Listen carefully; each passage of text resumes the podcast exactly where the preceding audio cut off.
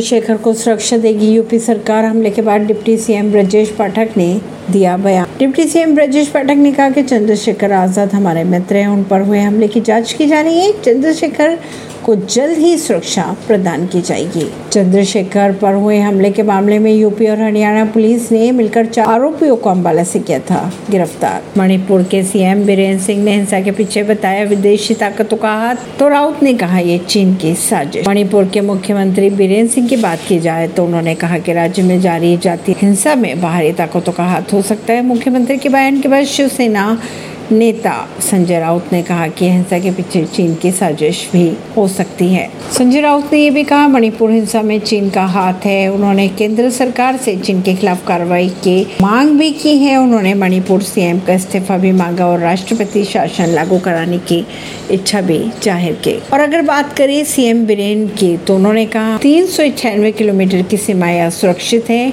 हमारी सीमाओं पर सुरक्षा बल तैनात है, लेकिन एक मज़बूत और व्यापक सुरक्षा की बात की जाए।